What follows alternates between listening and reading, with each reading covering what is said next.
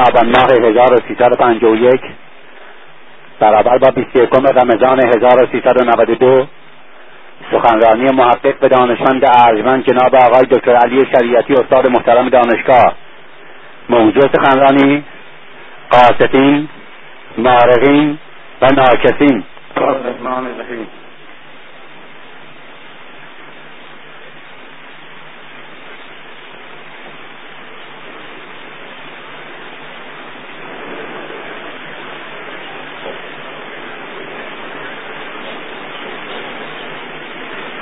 شیعه علی بودن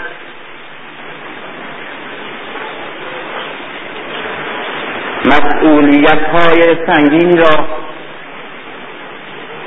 بر دوش انسان بار می‌کند که از همه مسئولیت‌هایی که مکتب‌های آزادی‌خواهی، عدالت‌خواهی و مبارزه برای نجات مردم بر دوش پیروان و معتقدان خودشان می‌نهند سنگین‌تر است.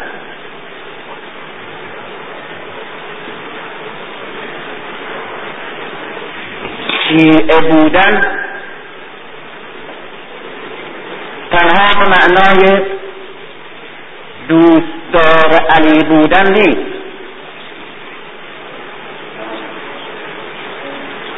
و شیعه بودن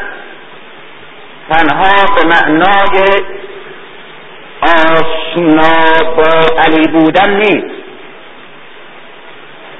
که دوست داشتن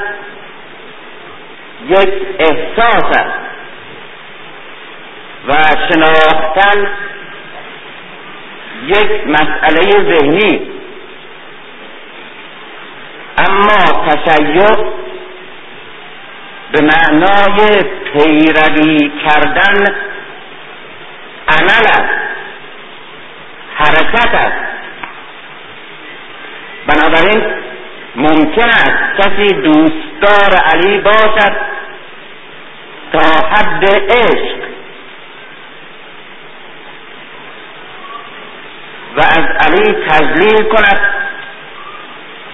تا حد خدا، و حتی کسی آشنا با علی باشد در حد بزرگترین محققی که همه عمرش را وقف تحقیق در زندگی علی کرده است و علی را بشناسد همچون کسی که با علی در تمام دوره عمر زیسته و در عین حال شیعه علی نباشد، چون غیر از اون که در فرهنگ شیعه هست، در علوم شیعه هست، در خود کلمه شیعه و در لفظ تشیع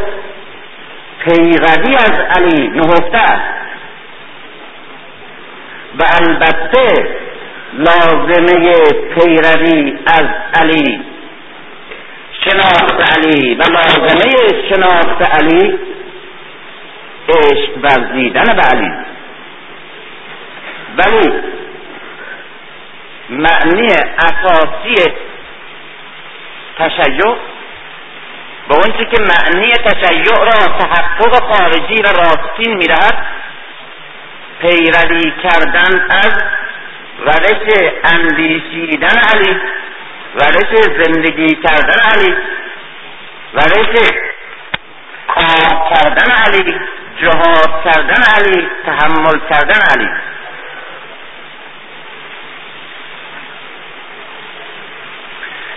گرفتاری که ما داریم، معاملتی که افتخار بزرگ انتصاب به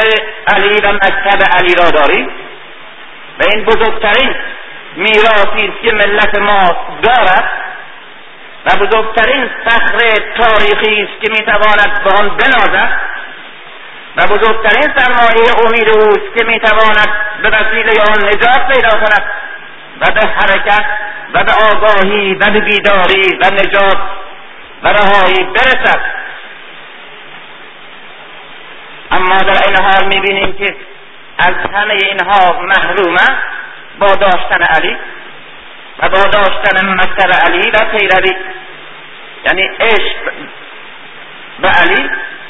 این است که ما در مرحله محبت به علی مونده ایم، حتی به مرحله شناختن علی نرسیدیم، در حالی که شیعه بودن از عمل کردن همچون علی شروع می شود. بنابراین ما یک ملت دوستدار علی هستیم، اما نه شیعه علی. شیعه علی همچنان که گفتم علیوار بودن، علیوار اندیشیدن، علیوار احساس کردن و علیوار در جامعه مسئولیت حس کردن و مسئولیت انجام دادن و در برابر خدا و در برابر خلق علیوار بودن، علیوار خدمت کردن و علیوار پرستیدن است. و یکی از ابعاد بسیار باشکوه و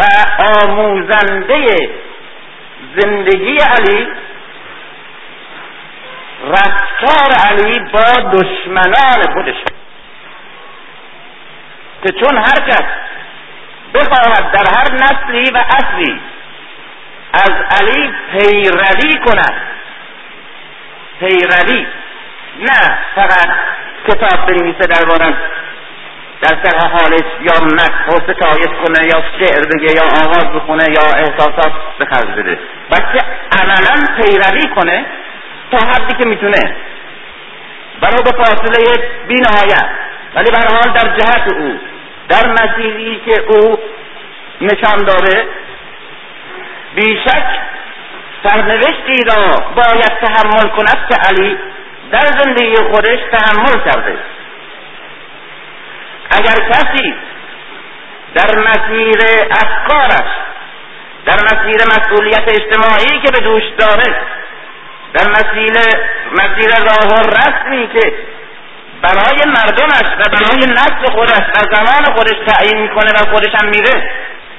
و در جبهه‌هایی که از نظر فکری یا اجتماعی درگیری داره، اگر ببیند که درست در همون قطبها و همون جهتها و همون جبهه‌هایی که علی می جنگید یا علی ضربه می خورد، مورد هجوم و حمله واقع می شد، این پیرو علی، پیروی از علی می کند و محبت علی را داره و دم از علی می زنه، اما هیچ یک از رنجها و دردها و گرفتاریهای علی را نداره و در جبهه‌هایی که علی می جنگید نمی جنگه و در درگیریهایی که او داشت این نداره و یا حتی تیپ‌ها، گروه‌ها و نیروهایی که در تمام مدت زندگی علی پیش از مرگ پیغمبر و بعد از او در دوره سکوتش یا در دوره حکومتش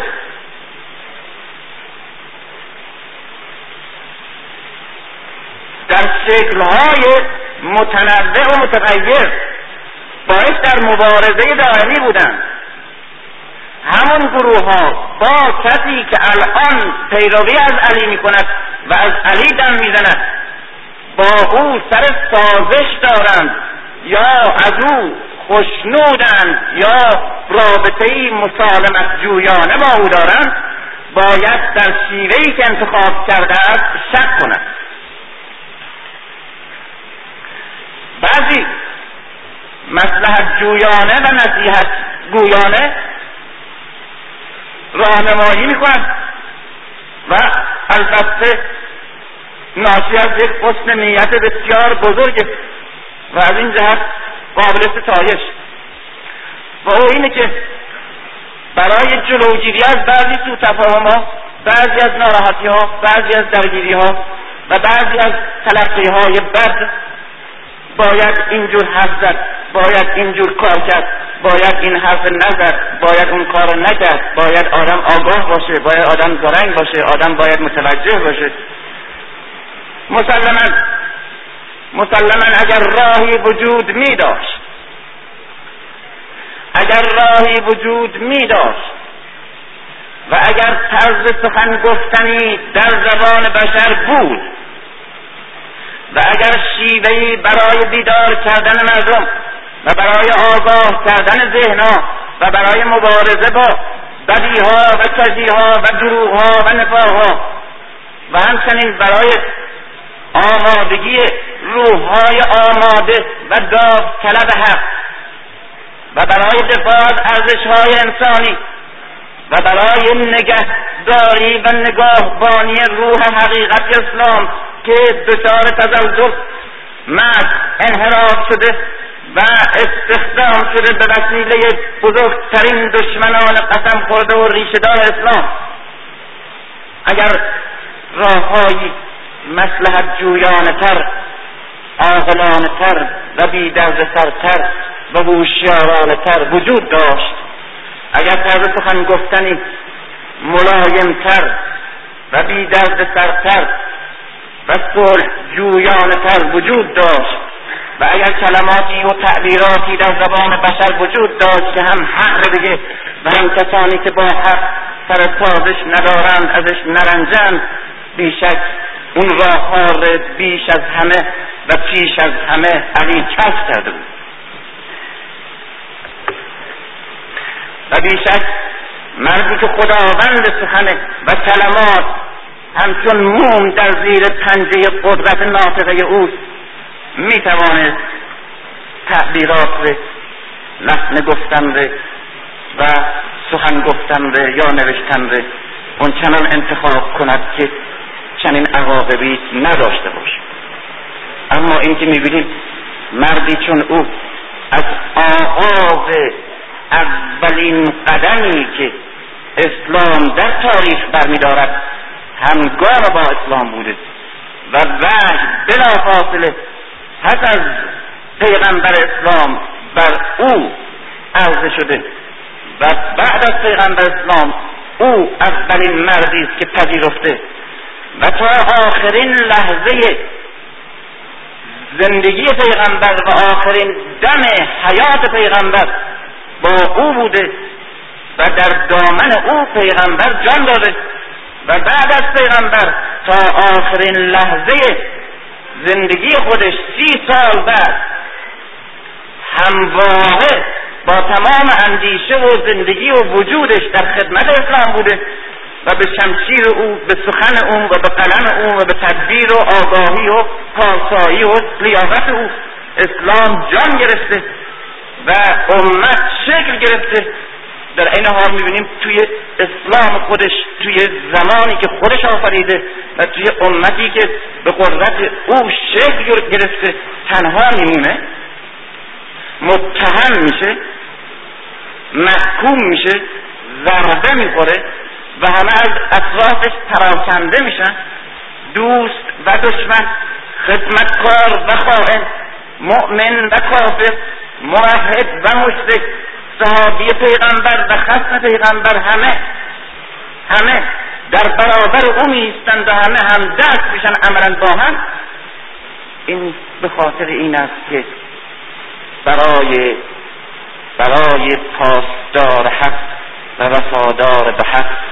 و کسی که کوچکترین انحراف، درنگ یا سستی یا سازش در راه حقیقت نمیتواند تحمل کند، جز این راهی و جز این سرنوشتی وجود ندارد.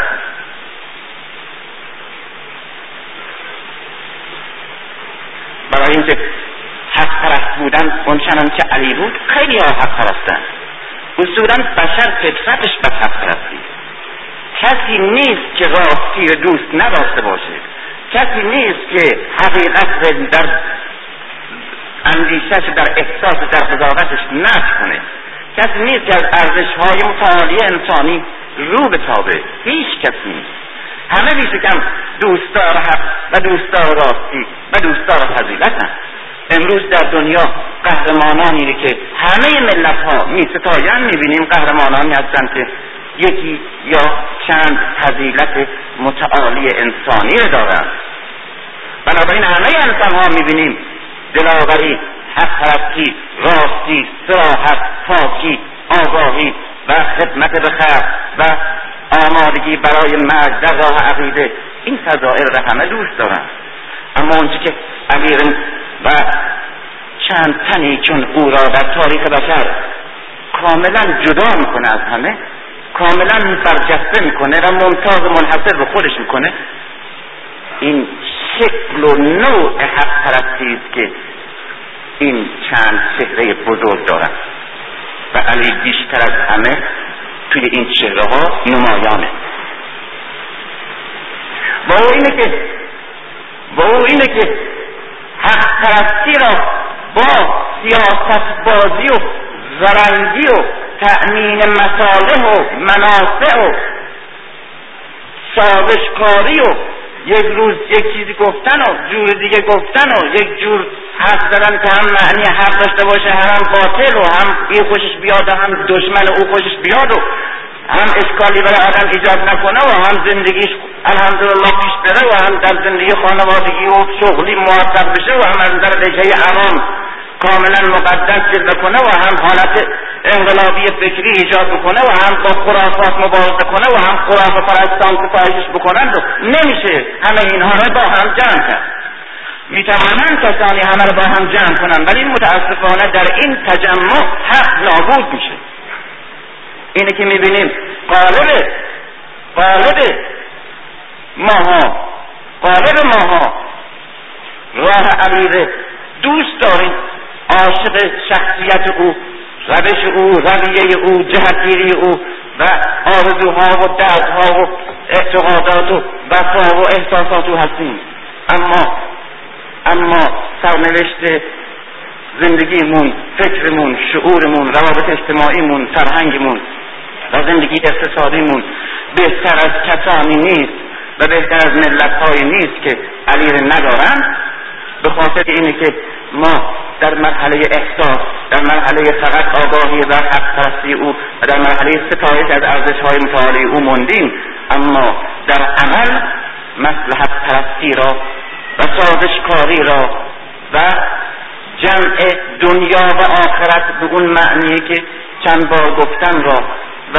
هم خود را خواستن و هم حیثیت خود را خواستن و هم خود را منطبق با ذائقه و ذوق عموم کردن و در مسیری که همه می روند رفتن و در عین حال حق پرست بودن و از واقعیت علی ستایش کردن و شعر گفتن و دفاع کردن و ابراز احساسات کردن، اینا همه را با هم مخلوط کردن و وقتی که با هم مخلوط میشه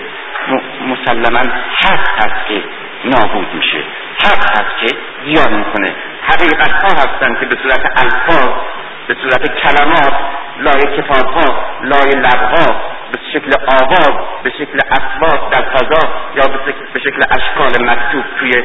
دیوانها و توی کاغذها میمانه و اون چی که تحقق عینی و عملی داره همین سازشکاری ها هست و همین تحمل بدی ها، زشتی ها و در برابر هیچ انحرافی نه ایستادن ها و علی رغم هیچ دروغی یک فریادی نزدن ها، انتقادی نکردن ها، به خاطر اینکه در صفحای ناشی از این به نمیخوان و نمیتونن تحمل کنن. اینه که شیعه علی بودن بسیار کار دشواری است. یکی از درس‌هایی که یک شیعه علی میتواند بیاموزد غیر از درسی است که علی در موقعی که کار تولیدی میکنه، کار اقتصادی میکنه و مثل یک کارگر کار میکنه، غیر از درسی است که علی در دکه قضا و قضاوت اون چنان خشن، دقیق و سنگین عقل مراعات میکنه و غیر از درسی است که در مسند رهبری و حکومت در فرض آزادی خواهی و پاسایی و مبارزه با ظلم و تبعیض طبقاتی و نژادی را اجرا میکنه و غیر از درسی است که در برابر خطر خارجی، خیانت‌های داخلی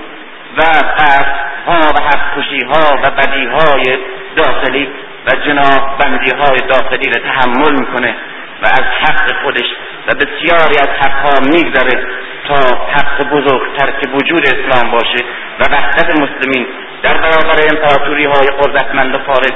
و دشمنان پنهانی داخل حفظ کنه و غیر از درسی است که در 23 سال همگامی با پیغمبر در جهادها، در دوستیها، در همگامیها، در اخلاصها و در فرمان بردن از فرمان رهبر و در آموزش و آگاهی دادن و گرفتن و قهرمانیها و شمشیر زدنها و فرماندهی نظامی و فرماندهی سیاسی و تبلیغ اسلام و بزرگشانی اسلام در همون زمان پیغمبر در دورترین محیطها مثل یمن به ما می آموزه. درس دیگری نیز علی به ما می آموزه و او اینه که در برابر مخالف، در برابر دشمن، در برابر جبهه‌ای که رویاروی تو ایستاده است باید چگونه رفتار کنی. این یک درس خیلی بزرگیه. ممکن نیست یک کسی در راه علی در هر زمانی و در هر مکانی قدم برداره و همچنان که گفتم از همه جبهه ها، همه اون جبهه هایی که با علی مبارزه میکردن باش مبارزه نکنن و بنابراین کسی که میخواد همه چیزش رو از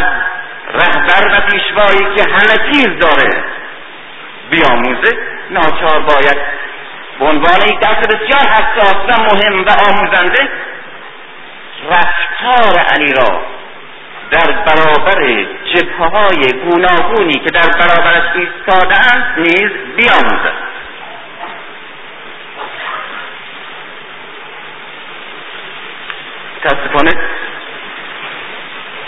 متاسفانه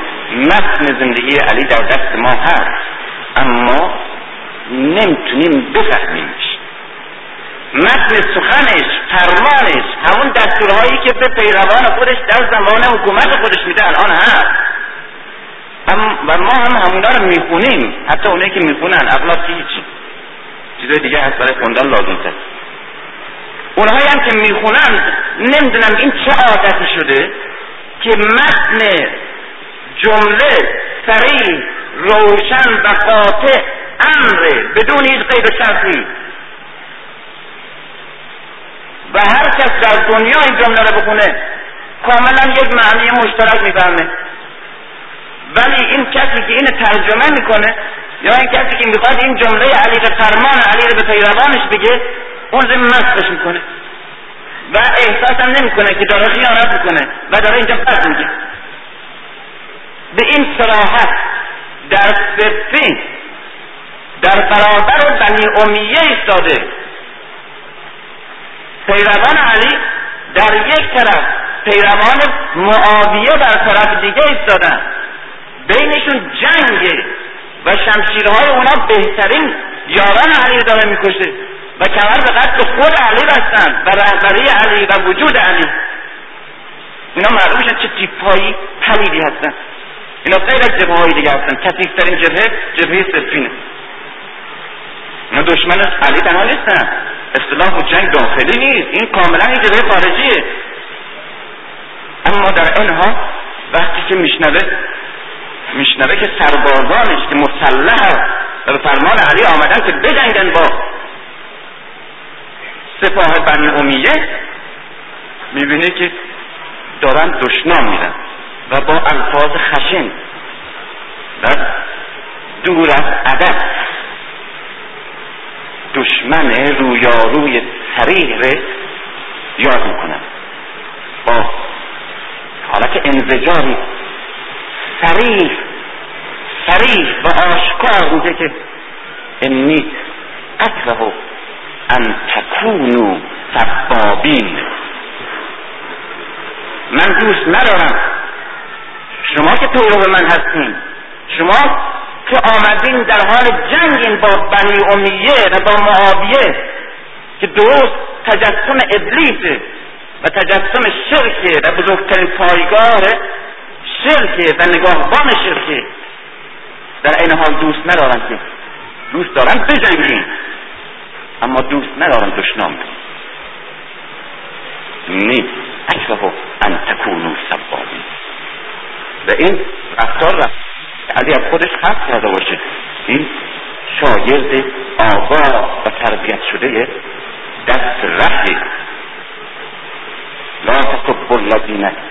یدعون من دون الله. خود خداوند در قرآن به مردم میگه که دشنام نبید کسانی را که غیر از خدا را میپرستند، یعنی مشرکین را دشنام ندید. این صریح آیه، این صریح فرمان علی به پیروان خودش در قبال بنی امیه، اون صریح فرمان خداوند در قرآن در قبال مشرک. معذاله چندین کسی که همین سخن را یا نقل نمی کنه یا اگر نقل کنه یک جوری توجیهش میکنن که از توی همین جمله در میاد که مستحب و گاه واجبه که آدم فحش بده، جزء وظایف. چی جور در میاد من اصلا نمیدونم از این جمله چی جور در میاد هم مستحبه و بعضی وقتا واجب. من چه کسانی رو فحش بدم؟ چه کسانی رو؟ نه مشرک، نه بنی امیه، کسی که خودش معتقده که مثلا در فلان کتاب فلان جمله اعانت به بنده داشته، مثلا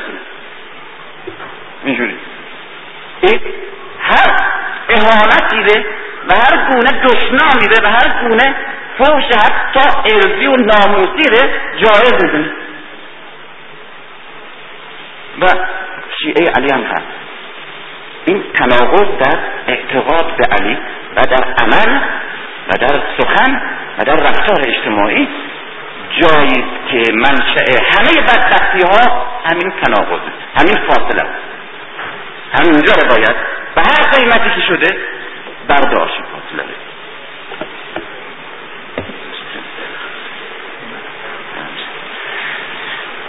امشب میخواستم راجع به قاسطین، مارقین و ناکثین صحبت کنم. این سه تا کلمه‌ای که یه خورده‌ای به گوش‌ها سنگینه و برای مردم کسانی که وارد مسائل تاریخی و اینها کم هستن نیستن، کلمات قلمبه سلمبه‌ایه.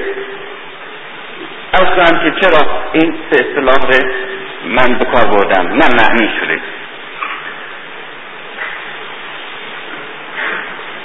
یکی از دفعه گفت که خب معلومه دیگه قاسطین یعنی همینه که قسط میگیرن از مردم و بدبخت کردن مردم. ناکثین هم که آدم ناکث معلومه دیگه. مارقین هم این مرخورای هم تقریبا همین جوره، یعنی تحقیقا همین جوره.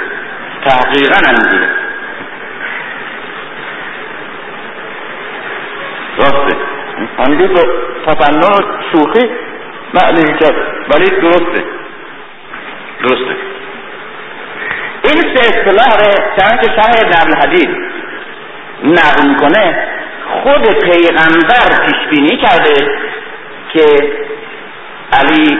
تو با این سه گروه که قاسطین و مارقین و ناکثین هستند خواهی جنگید. اما متنی که در خود منهج البلاغه داریم و سخن شخص علی در خطبه قطریه این است که از این سه گروهی که باش درگیر بودند و با اونها جنگیده با همین سه اصطلاح یاد میکنه. قاسطین یک گروه دیگه، ناکثین و یک گروه دیگه مارقین. این سه کلمه رو لغت معنی کنن. قاسطین از قسط به معنای عدله. اما داره. دستور زبان عربی گاه یک ریشه‌ای، یک کلمه‌ای به باب دیگه‌ای که میره در یک شکل دیگه، یک سیبه دیگه معنی ضدش میده. چنان که مثلا حجمه به معنای گنگه، عجم مثلا میاد، این چیز مبهم. اعجام به معنای رفع ابهامه. این حروف زبان خط فارسی اول نقطه نداشت، نمیتونستن بخونن، گم بود، معلوم نبود این ر یا ز یا ژ، این ب پ ت س کدامه، جیم ه س کدامه. نقطه گذاری که شد این عمل که آمدن اختراع کردن نقطه روی حروف، این عمل رو بهش گفتن اعجام، یعنی رفع ابهام از قرائت خط فارسی. یا نفخ نون و ف و فا به معنای حفره، به معنای فاصله. انفاق به باب افعال که رفته به معنای از بین بردن اون فاصله طبقاتی، اون حفره، انفاق کردن مال به معنای مبارزه با فاصله طبقاتی.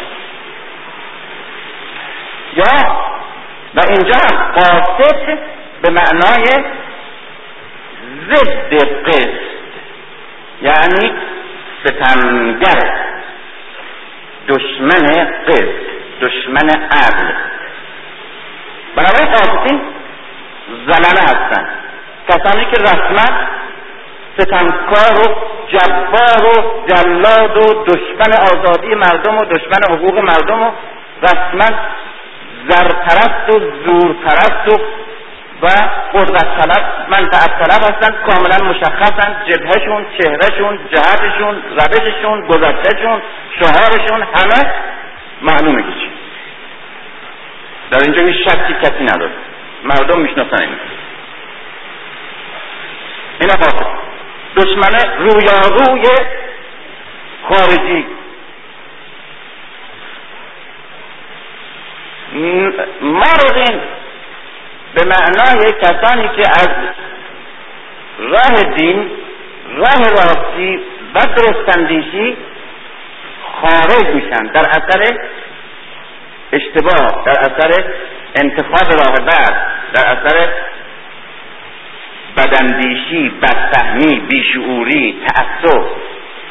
کمی آگاهی، تحت تأثیر قرار گرفتن تبلیغات خارجی، تبلیغات دشمن و مشروب کردن اذهان و قربانی تبلیغات دیگران، شایعه سازی های دیگران و آموزش ها و بدآموزی های دشمنان. این در راه حق بوده، توی این جبهه راستی بوده و دنبال راه صحیح بوده، ولی کم کم در اثر این زمین سازی های دشمن، در اثر تبلیغات سو، این بدون اینکه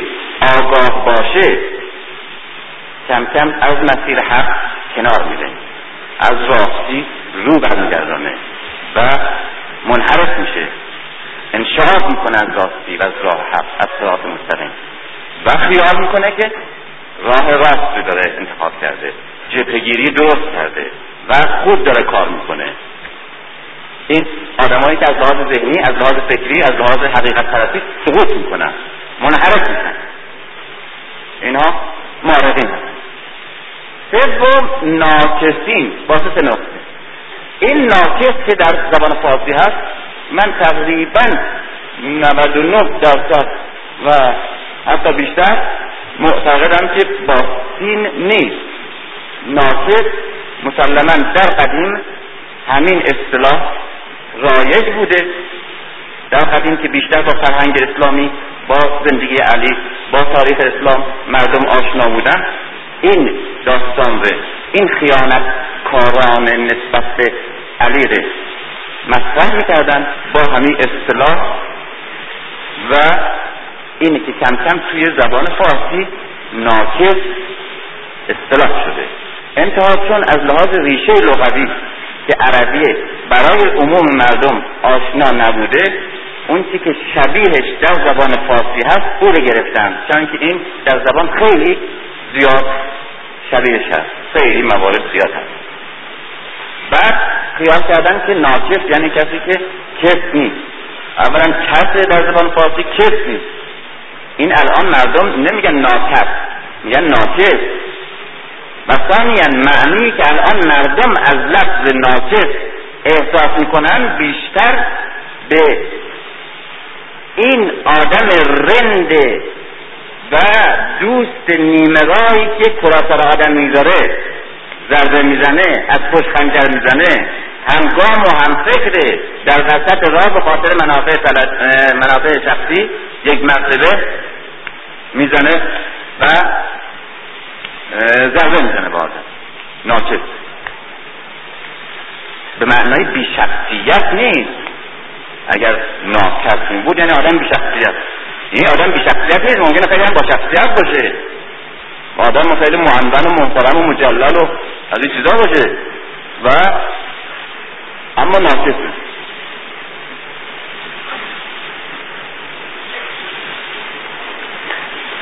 اون چیزی که مطلب اشاره کردن در همین سخنرانی‌های گذشتن اینه که علی همچنان که در ابعاد وجودی خودش مطلق و کامل و همه ابعاد متعالی انسانی را در خودش جمع کرده، از کدام در اوج یک کمال دیگه هم داره و اون کمال تکمیل و جمع بودن در دشمنی ها همه ضدش، یعنی هم جبهه علی همه ابعاد انسانی رو داره، هم جبهه ضد علی همه ابعاد ضد انسانی رو جمع کرده. شخصیت‌های بزرگ، رهبران بزرگ در عالم که دنبال یک حقی بودن و برای یک ایدئال انسانی یا الهی مبارزه می‌کردن، اینا غالباً با یک جبهه درگیر بودن، با یک نوع دشمن، یا با دو تا، یا اگر با هسته بوده یکیش در اوج بوده، اون دوتا دیگه سومی و دومی ضعیف بوده. اما اینکه هر یک فردی در هر سه جبهه ضد انسانی بجنگه و هر سه جبهه ضد انسانی باش بجنگن و هر سه جبهه در اوج خودش باشه، کم و کند نداشته باشه، ضعیف نباشه. این فقط از سرنوشت علی. فقط کسانی بسیار رهبرانی بودن که یک گروهی رو تشکیل دادن، یک حزبی رو، یک جبهه‌ای رو، اینا با استعمار مبارزه میکردن، با دشمن خارجی که آمده اشغال کرده ملت خودشون و مملکت خودشون مبارزه میکردن. دشمن خیانتکار بوده، قطعی بوده و وحشی بوده، در اوج بیشرمی و دشمنشی. البته در جلوی هم بعضیا کلاه سر رهبر میذاشتن، بعضیا نوار میزدن، بعضیا زیر هندوانه زیر پوست خربوزه زیر پا آدم میذاشتن، از پشت خنجر میزدن، اما نه اون اندازه که خودش یک جبهه‌ای گشوده بشه در برابرش. در داخل یک جوری تحمل می شده، در داخل یک جوری بران رفع و رجوع می شده، نابود می شدن یا بران موفق می شدن، ولی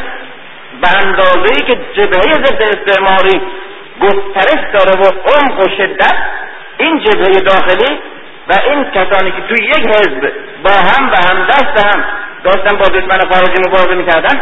به اون اندازه جبهه داخلی گسترش و قدرت و شدت نداشت. یا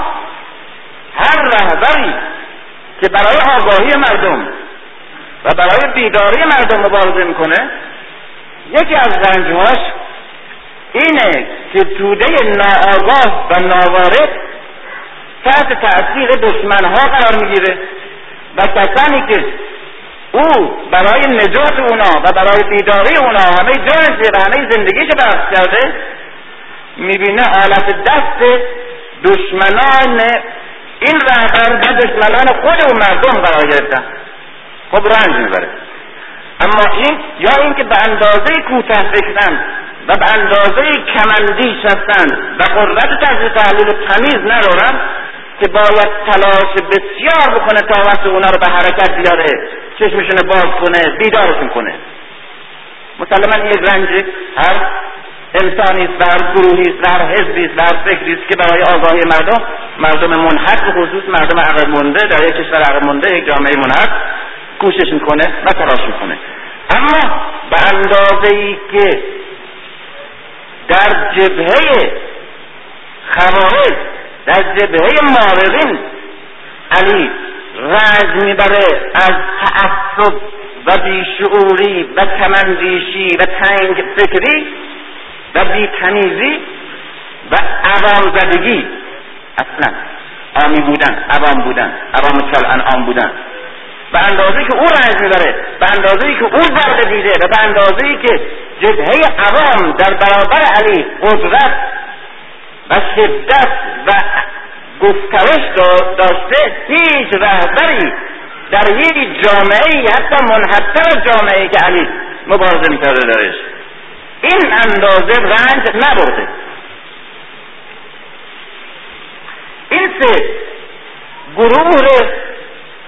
شما تصور کنین در ذهنتون، چون من به این نتیجه رسیدم که اساساً در یک پایگاه حق، در یک کاروانی که به طرف راستی و نجات و حرکت بخشیدن به یک توده منحط و اسیر و جاهل،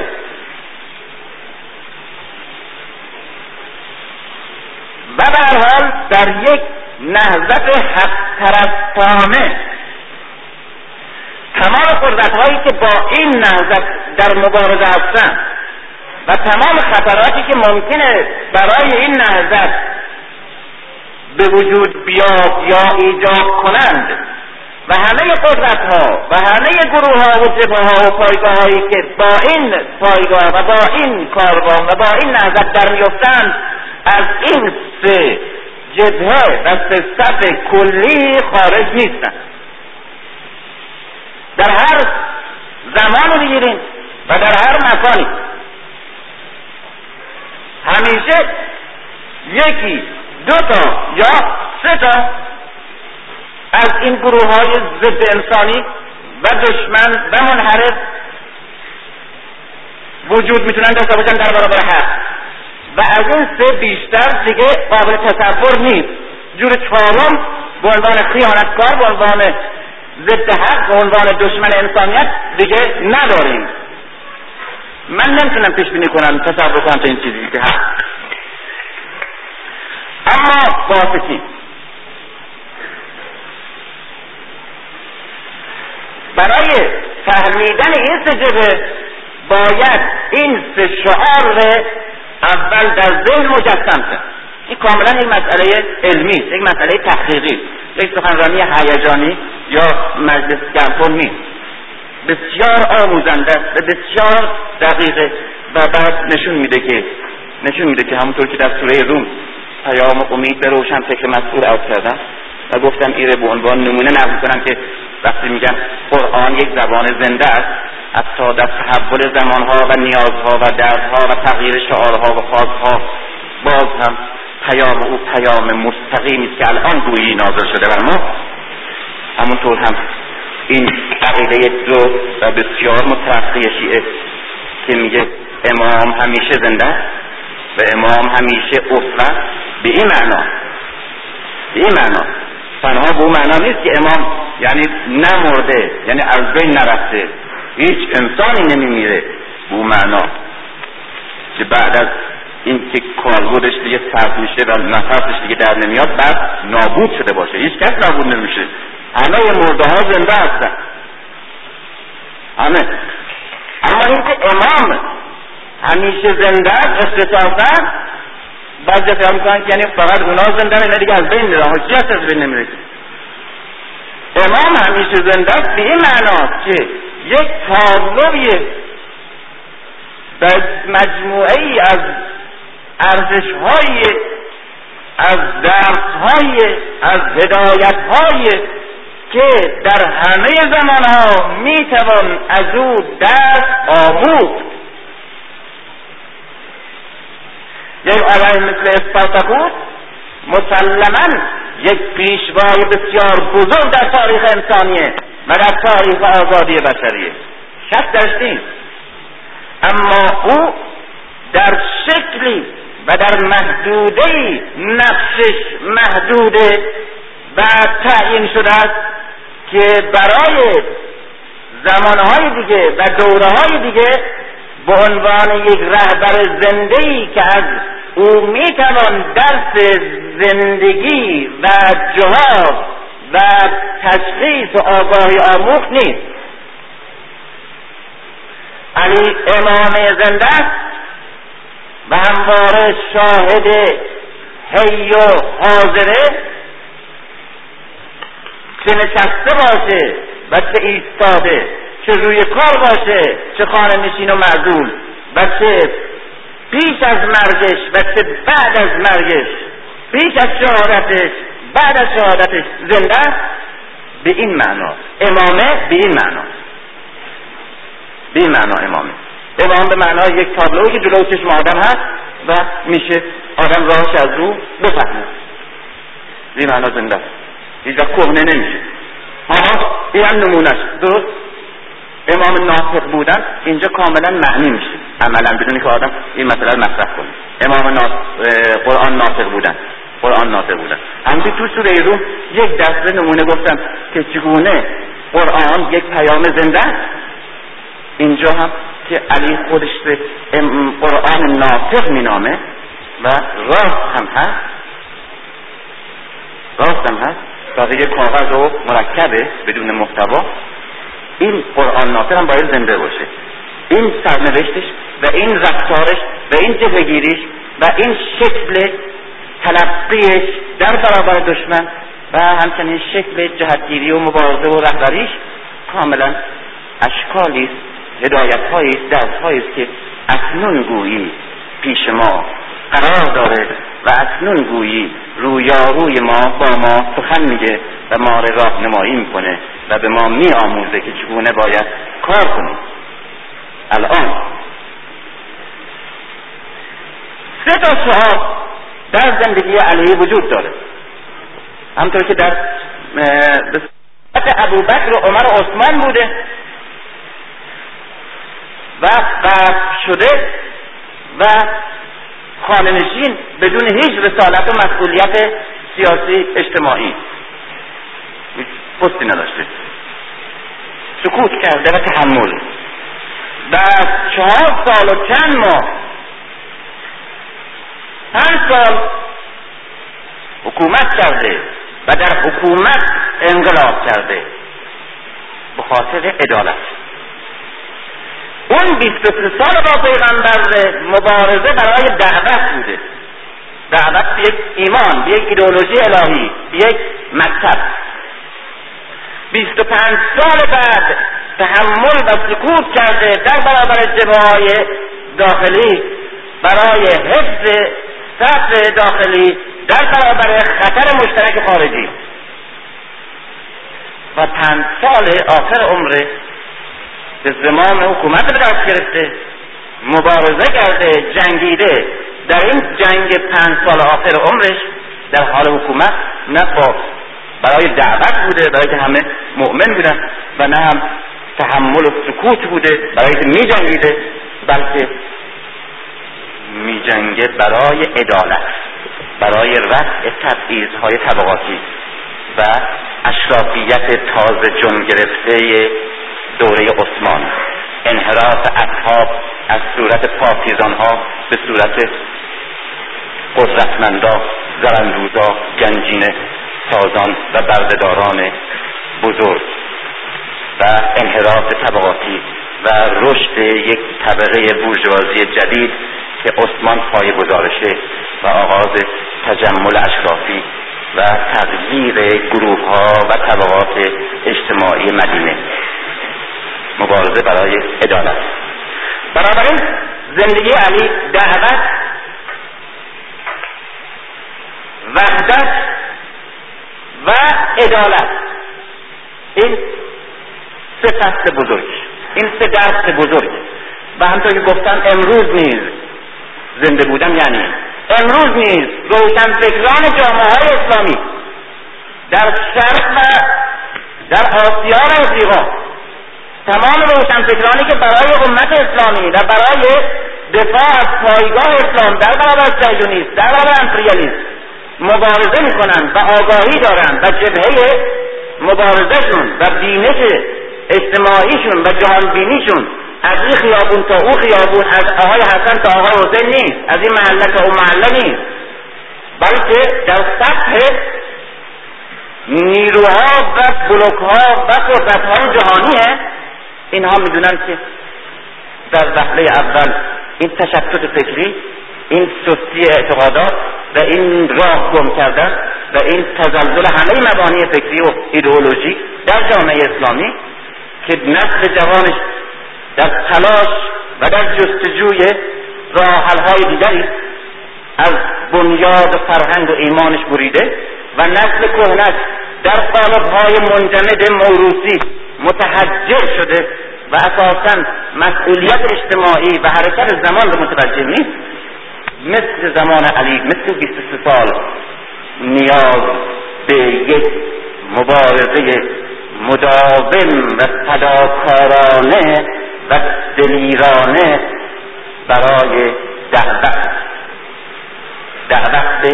یک آگاهی، دعوت به اون اسلام نخستین، دعوت به همون شعارهایی که 23 سال به رهبری پیغمبر علی در جبهه‌های گوناگون می جنگید و مبارزه می کرد و فداکاری. و همچنین تفرق اندازی هایی که در طول تاریخ وجود داشته، فرقه سازی هایی که در صد سال اخیر دشمن کرده و امپریالیسم که همواره از جنگ های قومی، جنگ ها و تعصب های فرقه‌ای و به جان هم انداختن ما بر سرنوشت ما مسلط شده و همه سرمایه های ما را غارت کرده و از تکه شدن این پیکرهی که اسمش امت اسلامی برای صفحه خودش لغمه ها و نواله های چرد 100 ساله 200 ساله فراهم می کرده و می کنه. و امروز نیز صهیونیست به عنوان یک سگ هار امپریالیست به جان ما افتاده و به فریب های پنهانی و به هزاران راه و پنهانکاری هایی که برای احساس وجدان عموم ما کاملا پوشیده و متاسفانه ازش بیخبر و ما سرگرم چیزهای دیگه و حساسیت‌های مصنوعی و بغض‌ها و کینه‌های کوچک و حقیر در عمق روابط ما، افکار ما، قضاوت‌های ما، شایعه‌سازی‌های ما، تهمت‌بندی‌های ما ریشه داره و دست داره. نمیشه تصادفی باشه. درست اینا حوادث وقتی که نزدیک به همه آدم رابطه علت معلولش پیدا می‌کنه. درست بعد از جنگ‌های 6 روزه بود، درست بعد از همون جریان بود که 3 سفر 4 سفر من رفتم به مکه، 4 سفر درست بعد از همین جریان هست. هر 4 سفر می دیدم که لای هر قرآنی که توی مسجد النبی باز می کنید یا توی مسجد الحرام در مکه یا مدینه یک جزوه مفت مجانی توش گذاشتن. حالا کی گذاشته؟ معلومه کی گذاشته دیگه. یکی به حسن می شسته، یکی به حسین بود، دستی که گذاشته می شسته بود، دستی که دست معمور کرده و به دست پنهان رو باید همش جد، نه دستای پیدا که ارزش نداره، که دست نیسته، پسته جزبهی در رد شیعه و جمع کردن همه فوشهایی که در طول قرنها به شیعه میدن و تهمتهای بسیار کثیف به شیعه ها و منسوب کردن ما به غلاف علی اللهی ها یا به اسماعیلیه یا به قبائل اقوام یا فرقی که اصلا وجود ندارن الان، یک وقتی بودن در تاریخ. همه اینا رو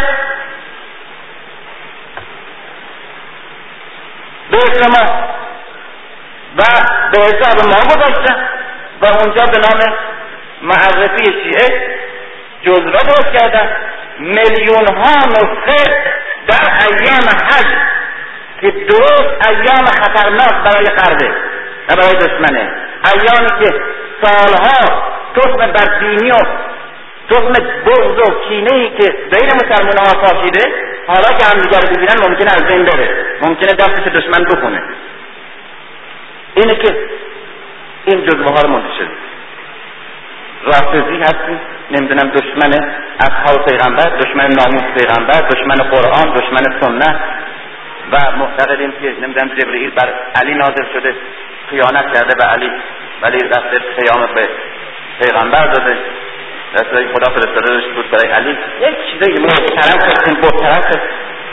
تمام این پرساره نثار ما میکنه و به عوام بدبختی که بودن اونجا شعوری نداره، تمیز نمیتونه بده. حتی دانشجوی دانشکده که ازش میپرسم تو فقه امام جعفر صادق میدونی، میگه امام جعفر صادق چیه؟ دانشجویی است که دو تا دیگه تغییر میشه. چه رسول آدم عوام بدبختش که اسیره اون ملایی که بهش هر چی خواسته باشه میگه. میپرسه ها شیعه چیه؟ میگه شیعه قومی هستن که پیغمبری قبول ندارن و دشمن خدا و تمام اصحاب ناموس پیغمبرن. میگه ای خدا لعنت کنه فرستاد گیرش میده تمام دیگه، نمیاد باب کتاب رو بخونه و تحقیق کنه و مطالعه بکنه و یا در این آقا شک کنه که و چند نقطه.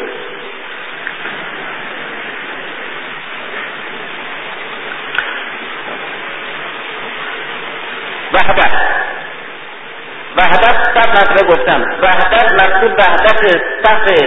شیعه و برادران اهل سنت در برابر امپریالیسم و صهیونیسم،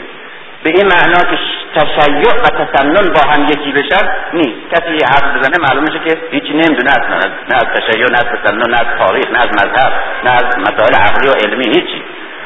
هرگز شیعه نباید از مبانی اعتقادی خودش تصنن زد کنه، نباید حتی تعطیل کنه، نباید حتی بگید ما نباید امروز مصرف کنیم. اگر مسائل شیعه دقیق، علمی و منصفانه و اون چنان که خود علی از سخن میگه، خود آموختن به ما که چگونه از تشیع سخن بگیم، اگر اون چنان سخن بگیم نه تنها عامل تفرقه و خصومت نخواهد بود بلکه عامل تقارب، تقریب و تفاهم خواهد بود. چنان که علمای بزرگ شیعه همین الان مثل آقای شرف الدین، مثل محسن جبرآملی، مثل مرحوم کاشفل قطع، امثال اینها که در دنیا بر مبانی اساسی شیعه همواره تکیه داشتن و اصول تشیع رسما حفظ کردن، بزرگترین محبوبیت و نفوذ توی علمای اهل تسنن دارند. تحاشی و تهمت و امثال اینها لازم نیست و بلکه نباید. شیعه خودش علی نشان داده که چگونه باید صحبت کرد، چگونه روی اشارها باید تکیه کرد و روی این حرفها باید منطق به کار برد چگونه، و اگر که این چنین تکیه بکنیم بیشک خود تشیع عامل تفاهم و وحدت خواهد بود اگر تکیه علمی بشه. یکی هم مسئله عدالت، رنج بزرگ کشورهای اسلامی فئودالیسم، بورژوازی واسطه و دلال سرمایه‌داری غربی و رشد یک نوع سرمایه‌داری تحمیلی و هر روز بیشتر تزلزل مبانی طبقاتی به شکل یک تغییر دروغین فرم استثمار و بلکه وحشی‌تر شدن فرم استثمار و تبعیض. بنابراین عدالت به معنای برابری طبقاتی، به معنای نفی استثمار فرد از فرد، طبقه از طبقه، یک نیاز بزرگ کشورهای اسلامی است که نیاز بزرگ همه جامعه‌های دنیا و بالاخص دنیای سوم و شعار عدالت، شعار فصل آخر زندگی علی، مکتب وحدت و عدالت. اما شعار ایمان علی عبارت از امامت و عدالت، با چنان که در جامعه شناسی امت و امامت گفتم. امامت به معنای اصالت رهبری انقلابی مردم بر اساس یک مکتب فکری برای ساختن امت، اون چنانکه توی حزب گفتم، شیعه حزب تمام و عدالت باسته که بر روی اصل برابری طبقاتی و برابری حقوق انسانی و برابری نژادی به شکل یک نظامی که زیربناش توحیده و زیربناش